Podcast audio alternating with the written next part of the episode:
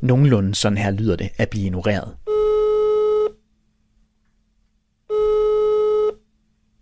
Du har ringet til Martin no. Thomsen fra Forsvaret. Han tog den ikke. Altså, jeg ringede atten gange bare i går, og der er ikke nogen, der vender tilbage. Dem, vi har prøvet at ringe til, det er Forsvarsministeriets Ejendomsstyrelse. Og vi har egentlig bare i vores øjne et ret simpelt spørgsmål. Vi vil gerne vide, om forsvaret har oplyst tilsynsmyndighederne om, at de militære flyvestationer stadig udleder giftige fluorstoffer til det omkringliggende miljø. Nej, jeg tænker, vi lige prøver øh, hovednummeret til, til pressetjenesten og Ejendomsstyrelsen. Ja. Øh, okay, ja. ja. Vi prøver at ringe for din. Ja.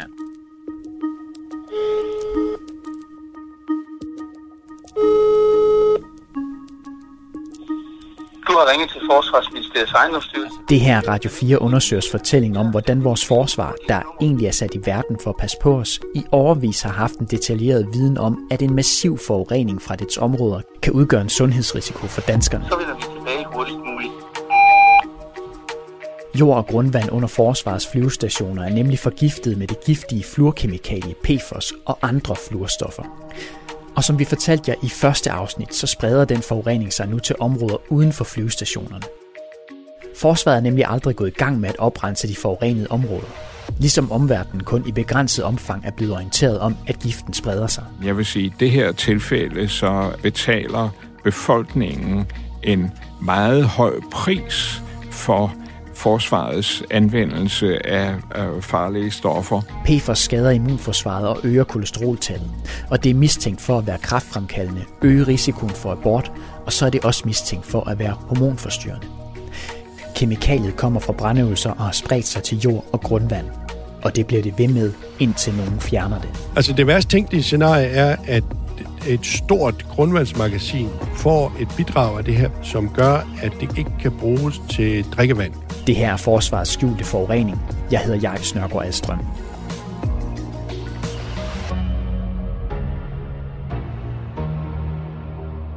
Kan vi lige prøve at tage den her en gang? Altså, vi har de her dokumenter, ikke? Jo. Som vi har fået i en aktindsigt. Foran mig og Søren Meyer Jensen, der er journalist her på Radio fire, der ligger et notat. Notatet er sendt fra Forsvarsministeriets Ejendomsstyrelse, som har ansvaret for forsvarets bygninger og arealer, og også for at holde styr på de forureninger, der kommer fra forsvarets områder. Det gør de den tredje november i år, altså tyve enogtyve. Og modtageren, det er Forsvarsministeriet, altså dem, der bestemmer over forsvaret og styrelserne. Og her kan man se, det de faktisk gør, det er, at de giver et overblik over, hvor mange steder har man fundet P F A S-stoffer. Okay, nu vil jeg lige bede dig om at spidse øret et øjeblik, for vi skal lige have en ting på plads. Søren nævnte lige her ordet P F A S. P F A S det er den samlende betegnelse for fluorstoffer. De er problematiske, fordi de er svære at nedbryde, og derfor bliver de også kaldt for evighedskemikalier. De forsvinder simpelthen ikke. Og så er de giftige og kan blandt andet skade immunforsvaret, særligt hos små børn, og nogle af dem er også kræftfremkaldende. Og et af dem, der hyppigst dukker op, det er det, der hedder P F O S. På grund af sin giftighed har det været forbudt at bruge i mange år, men man finder det alligevel i vand- og jordforureninger.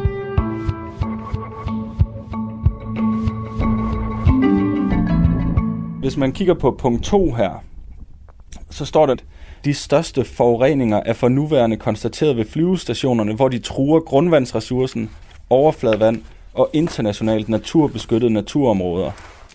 Det er altså især ved flyvestationerne i Karup, Aalborg og Skrydstrup, der er problemer. Det er her forsvarets helikopter og transportfly og jægerfly har base. Men der er altså flere steder, som Ejendomsstyrelsen har undersøgt for fluorstof. Ifølge deres egen opgørelser kan vi se, at der er undersøgt seksogtredive brandøvelsespladser på forsvarets områder. På hele otteogtyve af dem har man allerede fundet forureninger med stofferne. Og der kan man umiddelbart drage konklusionen, at de steder, hvor der har været brandøvelsespladser, der blev brugt det her skum, der er de konstateret en forurening af en eller anden art. På flyvestationerne er der også brandøvelsespladser, hvor man træner i at bekæmpe flybranden. Helt tilbage fra nitten halvfemserne brugte de en brandskumstype, hvor i P F O S var en vigtig bestanddel. Det er det, der nu volder problemer. Hvis vi åbner det andet ringbind der. Den her. Ja. Det er fra flyvestationen Skrydstrup. Øh, og der har de lavet sådan nogle, det er jo egentlig meget øh, fornemt for ikke ingeniører og øh, almindelige mennesker, lægmænd, at, at se det, men der har de lavet sådan nogle tværsnit, nu skal vi lige finde dem, hvor man kan se, hvordan forureningerne øh, ligesom spreder sig. Her var der en. Men så kan man se, at det er værst over ved den nye brandøvelsesplads. Og så kan man se, hvordan det strækker sig mange meter ned i jorden. Øh, det her tværsnit, som vi står og kigger på, der er det omkring et tusind og halvtreds meter øh, forurening, den spreder sig. Så, så det er jo noget, der bevæger sig.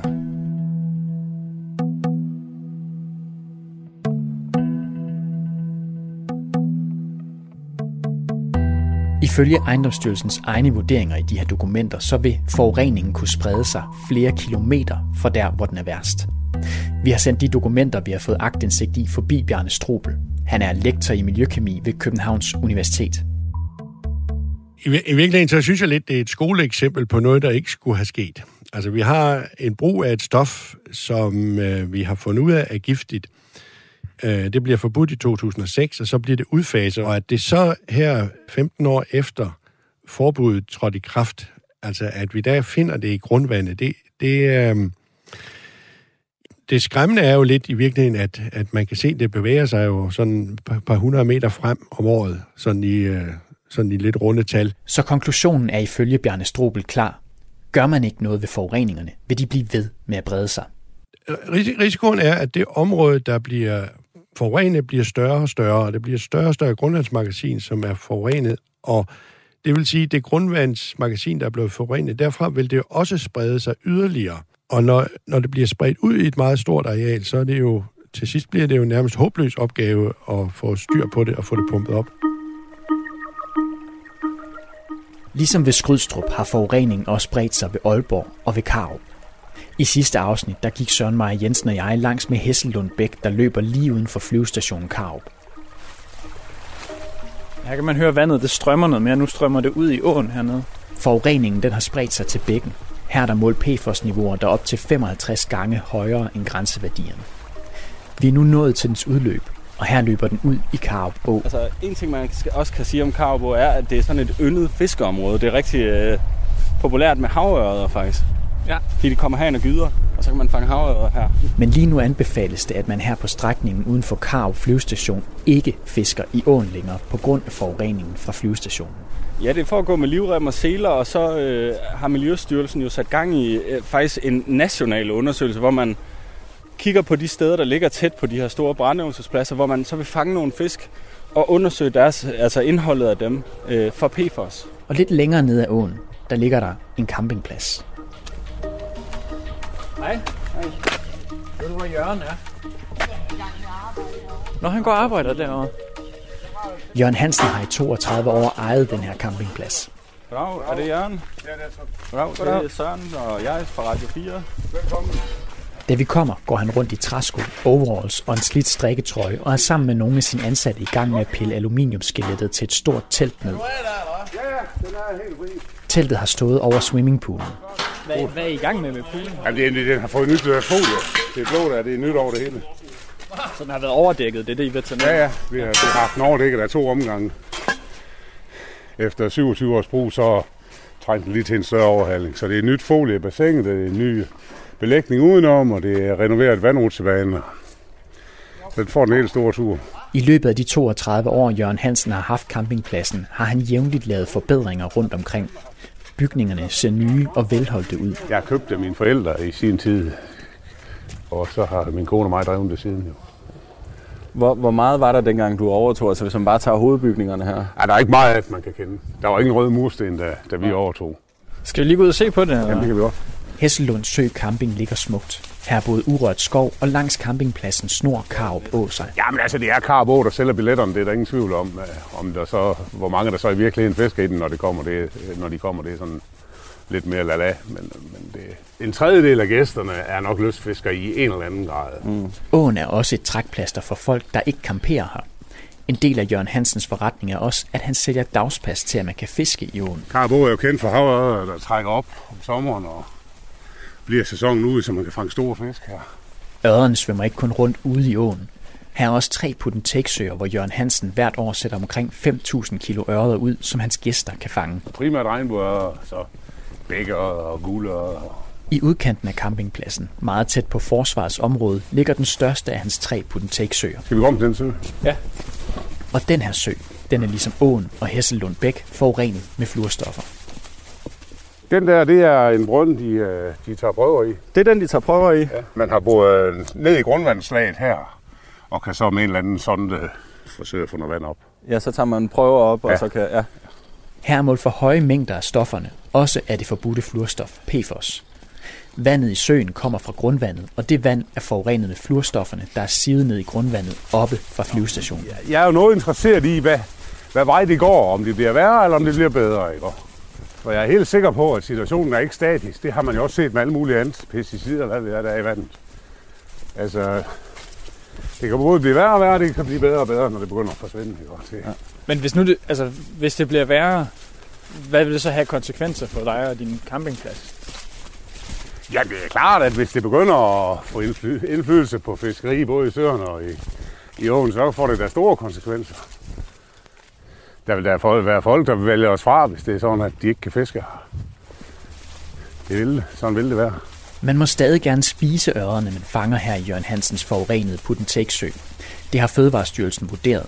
De har nemlig taget prøver af fiskene, og fiskene havde ikke nok af de her kemikalier i kroppen til, at styrelsen fraråder, at man spiser dem. Jeg ved godt, at det kan spores i fiskene, men jeg har da en erklæring fra Fødevarestyrelsen om, at det er så lavt, at det er uvæsentligt. Men fordi søen er dannet af grundvand, så vil søen blive ved med at trække fluorstofferne til sig. Ifølge Forsvarsministeriets Ejendomsstyrelse vil det her fortsætte en del år ud i fremtiden. Da du hører om øh, forureningen i din sø første gang, hvad tænker du da? Jamen, jeg tænker da, det er noget lort. Øh, så så efter, efter de første prøver at tage det selvfølgelig mere roligt. Hvor bekymret er du for din bedrift? Jeg er ikke, som det er lige nu, der er overhovedet ikke bekymret. Det er klart, at hvis det, hvis det er meget værre om ti år, så kan jeg være bekymret. Og, og altså, det, det, der er jo meget huggen på, på specielt fra forsvaret og så videre. Altså det, jeg kan hugge dem, hugge for, det er, at, at de mangler måske at være lidt mere... komme lidt mere ud af busken med, hvad det er, der sker over for befolkningen. Altså, jeg føler mig godt nok orienteret med det. Jeg har også været tæt på det. Men, men, men der er jo mange i lokalområdet, som tænker, hvad fanden er nu det for noget? Jo?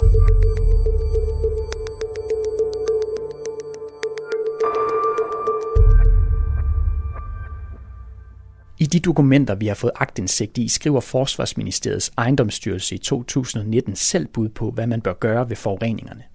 Styrelsen anbefaler, at man indretter brandøvelsespladserne, så man forhindrer udslip, og at man sørger for at skille sig af med spildevandet til en såkaldt godkendt modtager, i stedet for at man udleder vandet til det kommunale rensningsanlæg gennem kloakken. Og styrelsen anbefaler også, at man laver frivillige oprensninger, fordi Forsvarsministeriet kan blive mødt med påbud eller erstatningssager på grund af forureningerne. Men forureningen er ikke blevet renset op eller bremset, og man har ellers kendt til den siden to tusind og seksten. Jeg synes, det er uansvarligt, og jeg synes, det er uetisk. Det her er Philip Grandjean. Han er læge og professor i miljømedicin ved Syddansk Universitet og Harvard University. Han er ekspert i de sundhedsskadelige effekter af P F O S. P F O S er et øh, meget stabilt stof, og det vil sige, at hvis man får det i kroppen, øh, så bliver det der i rigtig lang tid, i mange år. Og det vil sige, at det ophobes. Så det, man er udsat for i dag, det, det vil også være der i næste måned og næste år, og, og på den måde så ophober man det i større og større grad. Samtidig er det jo altså giftigt, og det kan påvirke en række øh, organfunktioner, og øh, det kan føre til en, en række forskellige øh, skadelige påvirkninger af helbredet. Indtil der blev fundet en afløser, var P F O S-brændskum nødvendigt for forsvaret, ligesom mange af forsvarets andre farlige remedier er nødvendige. En flybrand på et fly med bomber og brændstof skal kunne slukkes lynhurtigt. Og Philip Grandjean medgiver, at forsvaret selvfølgelig må skulle håndtere farlige stoffer. Fordi forsvaret tjener jo et øh, bestemt formål, men, men jeg vil sige, at i det her tilfælde så er, betaler befolkningen en meget høj pris for forsvarets anvendelse af farlige stoffer, og den pris burde vi faktisk tage op til diskussion, og jeg synes, at det burde tiltrække politisk opmærksomhed, at det virkelig værd, at vi har et forsvar, som samtidig skaber risici for folkesundheden. For Philip Grandjean kan det kun gå for langsomt med at få det giftige stof fjernet. Det er klart, da stofferne ikke nedbrydes, så vil de med tiden brede sig, og enten så løber de med noget overfladevand ud i en grøft, øh, eller også så siver fluorstofferne ned gennem jordlagene øh, ned til grundvandet, og øh, så er det jo altså vores drikkevand, der bliver forurenet. Så, så det her er et problem, vi kommer til at kæmpe med i fremtiden, øh, hvis ikke vi gør noget ved det nu. I Danmark er det kommunernes opgave at føre tilsyn med blandt andet Forsvarets flyvestationer. Det betyder, at kommunerne skal holde øje med, om Forsvaret lever op til de gældende regler. Og kommunerne kan også påbyde Forsvaret, at de skal gøre noget ved deres forureninger. Ved Karup, der hvor Jørgen Hansen har sin campingplads, er det Viborg Kommune, der er den myndighed, der skal føre tilsyn, og som kan give påbud til Forsvaret om at rense op og fjerne forureningen. Men det har kommunen indtil videre ikke gjort. Det fortæller Poul Blikker Andersen, der er biolog og sagsbehandler på Forsvarets forurening ved Karup. Vi har ikke givet påbud på de her pågældende steder i øjeblikket, fordi det er en besværliggørende proces, når vi er inde i et rigtig, rigtig godt samarbejde med Forsvaret omkring øh, arbejdet, så, så har vi ikke givet, det har ikke givet anledning til, at vi så behøver at give påbud. Viborg Kommune erkender samtidig, at det gode samarbejde ikke har udmøntet sig i nogen form for oprensning eller afværgelse af P F A S-forureningens fortsatte spredning ved flyvestation Karup. De to kommuner, der fører tilsyn med de andre militære flyvestationer, det er Aalborg og Haderslev Kommune, de nævner også, ligesom Viborg, at de har et godt samarbejde med Forsvaret. Men der er bare lige noget med det her samarbejde. For der er ting, kommunerne ikke har fået at vide.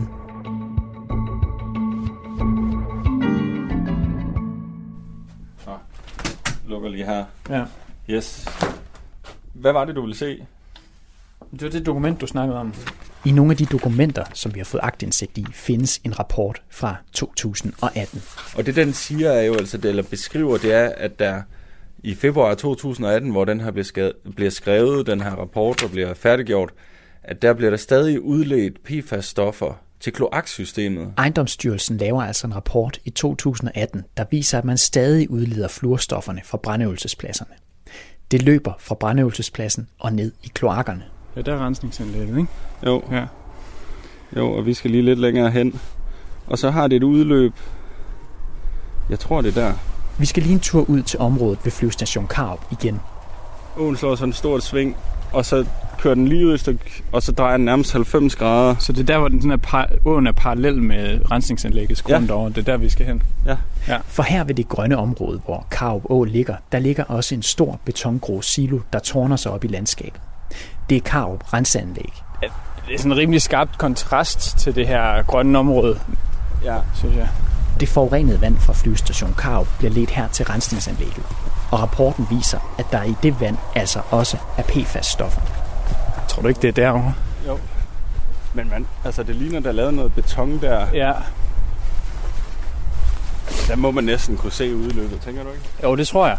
Det lyder jo helt normalt, at det ender ved rensningsanlægget. Men der er bare et problem. Hverken det her rensningsanlæg eller andre rensningsanlæg er i stand til at rense fluorstofferne fra. Så de løber herfra og ud i åen. Ja, her er der sådan et betonstøbt rør, som øh, ser ud som om det kommer op fra, fra rensningsanlægget og ud i Karup Å her. Det, altså det må være der. De, ja, det, det, det kan kun være her. Så ved, det passer også med de øh, tegninger, vi har set osv. Og, og i rapporten står der netop også, at man derfor risikerer at skade de vandløb, hvor spildevandet udledes gennem renseanlægget. Der er noget, noget som ikke giver mening, når man siger ordet renseanlæg og P F O S, fordi hvis de ikke kan rense for det, så er det jo ikke rent vand, der kommer ud, kan man sige. Men Forsvarsministeriets Ejendomsstyrelse undlod at dele den her rapport fra to tusind og atten med de kommuner, der ellers fører tilsyn med flyvestationernes P F A S-forureninger. Styrelsen forklarer selv, at man har delt rapporten i relevante fora. Men da vi spørger de tre kommuner, Aalborg, Haderslev og Viborg, om de har fået rapporten, siger de alle sammen nej. Vi har ringet til de tre kommuner og præsenteret dem for indholdet af rapporten. Her er det Kristina Andersen, der er chef for teknik og klima i Haderslev Kommune. Den øh, rapport, som vi har fået aktindsigt i og delt med de kommuner, som har, har flyvestationer. Øh, den her rapport, der hedder Analyser og fingeraftryk af P F A S i brandslukningsskum. Der har I i jeres svar oplyst, at I ikke har modtaget rapporten fra Forsvarsministeriets Ejendomsstyrelse, men vil du sige, at den rapport er relevant for jer som tilsynsmyndighed? Rapporten omhandler forurening, og på den måde så er den naturligvis relevant i og med, det er det, vi, vi kigger på. Altså, hvordan vil du så karakterisere samarbejdet med Forsvaret, når I ikke har modtaget den? Vi, vi, vi er den opfattelse, at vi har en, en, en god dialog med Forsvaret på de løbende møder, som, som vi har. Hvad der ligger til baggrunden for, at rapporten ikke er kommet frem, det skal jeg ikke kloge mig på. Men nu hvor vi har fået den, og hvor vi er ved at dykke ned i den, jamen så, så har vi også gjort det. Vi har bedt Forsvaret om et, om et møde, og der vil vi selvfølgelig spørge ind til de konklusioner og vurderinger, som ligger i den her rapport. Også i Viborg Kommune, der fører tilsyn med flyvestation Karup, ser de indholdet af rapporten som noget, der havde været relevant for dem at vide. Det fortæller Thomas Damgaard, der er chef for teknik og miljø i Viborg Kommune. Ja, vi, vi tænker jo, at, at, at, at, at en, en rapport af den her karakter, den, den er relevant for os som tilsynsmyndighed. Øh, der er i hvert fald elementer i den, vi gerne ville have haft kendskab til, det er klart. Hvad tænker du så om, at I ikke har modtaget rapporten? Jamen, det synes jeg selvfølgelig er ærgerligt, fordi jeg synes egentlig, at vi har, vi har løbende en god dialog med Forsvaret og snakker sammen om de her problematikker. Så, så, så jeg synes selvfølgelig, det er ærgerligt, at vi ikke har set rapporten tidligere. Igen, der sender vi også rapporten forbi Bjarne Strobel, som er lektor i miljøkemi ved Københavns Universitet. Han kritiserer, at kommunerne ikke har fået den her rapport. Man undersøger et, et stof, man ved, der har været brugt, man ved, det har været problematisk, det er blevet forbudt. Så, så synes jeg, det, det er meget underligt, at tilsynsmyndigheden ikke, ikke kan få de her rapporter. Og noget andet er, når man så endelig ser rapporten, så er den jo fuld af ganske mange detaljerede målinger, øh, som jo har været meget værdifulde for, for kommunen at få fat i, eller få oplysning om, så de meget hurtigere har kunne identificere, hvor er det egentlig, vi har de kritiske øh, afløb fra, fra arealet i forhold til at løbe ned mod rensningsanlægget.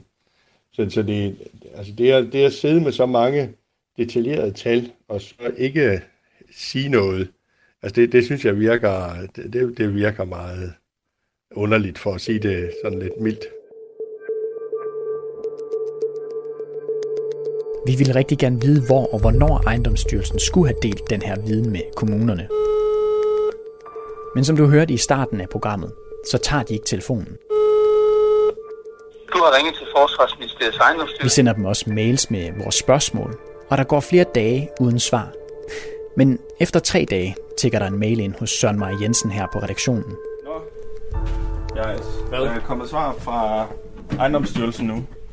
Men altså det, de siger, vi sender en masse spørgsmål, øh, fordi de ikke har delt den her brandskumsrapport. Og så har vi spurgt, hvorfor de ikke har delt den med tilsynskommunerne. De siger, at vi har delt den i alle mulige faglige fora osv. Så, så vi stiller nogle opfølgende spørgsmål om, hvor det præcis var og sådan noget. Og så nu så skriver de, øh, altså hvis man skal kode ind, så skriver de, at øh, de vil ikke svare mere på det. De skriver helt konkret, kære Søren Meyer Jensen, P F A S-problematikken er et kompliceret område, hvor vidensniveauer, erfaringer og retningslinjer fra de ansvarlige miljømyndigheder hele tiden udvikler sig. Derfor vil Ejendomsstyrelsen ikke kommentere på spørgsmål om, hvad styrelsen måske skulle have gjort, eller har gjort i konkrete tilfælde tilbage i tid. Ejendomsstyrelsen har intet incitament, motiv eller vending i at tilbageholde oplysninger. Og, og, og så skriver de så til sidst, på nuværende tidspunkt er styrelsens medarbejdere i gang med at gennemgå alle rapporter fra i år og gennemse tidligere rapporter for at holde dem op mod de gældende kvalitetskriterier. Men de vil ikke svare, og så skriver de Forsvarsministeriets Ejendomsstyrelse har ikke yderligere tilføje. Men jeg tænker bare, hvis du siger, at du har delt viden på et møde, så må du jo sige, hvilket møde det er. Og det, yeah. Men det ved de altså ikke. Så ja. Forsvarsministeriets Ejendomsstyrelse vil altså ikke svare på, hvad de kunne have gjort anderledes. Men de har i hvert fald undladt at dele viden om forureningerne, som tilsynskommunerne finder relevant. Jeg ved ikke, altså Jørgen, du vil egentlig godt øh, prøve at læse øh, den første highlightede ting her. Som jeg nævnte tidligere, så står der i et af dokumenterne, at Ejendomsstyrelsen også vurderer, at man kan risikere, at der kan blive rejst erstatningssager. Det står faktisk et par steder. Og vi viser campingejeren Jørgen Hansen et af de dokumenter. Udover påbud ifølge jordforureningsloven, kan det ikke afvises, at der kan komme erstatningskrav fra borgere, der er lidt tab på grund af P F O S-forureningen. fra Forsvarsministeriets arealer. Men det er de da fuldstændig ret i. Det er da klart, at hvis det begynder at påvirke min forretning, så, så vil jeg da forsøge at komme efter dem. Og hvad skal der til for, at, at du vil tage det skridt? Altså det er jo...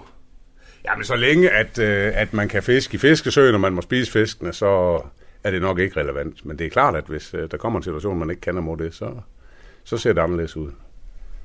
Hvad vil du gerne have, at de gør ved det her omkring dit område? Ja, nu kunne de jo starte med at fjerne der, hvor det er mest forurent, altså under de brandslukningspladser, ikke? Hvornår synes du, de skulle gå i gang med det? Det skal de begynde med med det samme, så, det stopper, så de stopper det, så det ikke bliver værre. Hvorfor vil du gerne have, de gør det med så? Jamen for, at det ikke skal blive værre. Altså, hvis de bliver ved at sige, at det trækker ud i, i, i grundvandet og i jordlagene, så skal de jo stoppe, så skal de jo starte med at stoppe kilden. Så det, det kan kun gå for langsomt. Så vi er sikre på, at det ikke bliver værre. Du har lyttet til andet afsnit af Forsvarets skjulte forurening. Næste gang skal vi blive klogere på, hvad der sker, når mennesker bliver udsat for de her stoffer gennem vand eller mad. For det er nemlig en problemstilling, der popper op over hele verden. Det er et fænomen, som Philip Grandjean, som du hørte fra tidligere, har været med til at belyse. Det startede med, at han var med til at måle på P F A S-niveauerne hos færøske børn. Det, det, var, det var et chok, fordi vi kunne se, at for en fordoblet udsættelse for P F O S, så mistede barnet halvdelen af sin antistofkoncentration i blodet. Så pludselig så vi, hallo, det her er, er jo øh, en bombe under folkesundheden. Det kan du høre mere om i næste afsnit. Med til at lave programmet her var Lasse Lindholm Christensen, Oskar Leo Mathisen og Søren Meyer Jensen. Jeg hedder Jes Nørgaard Alstrøm.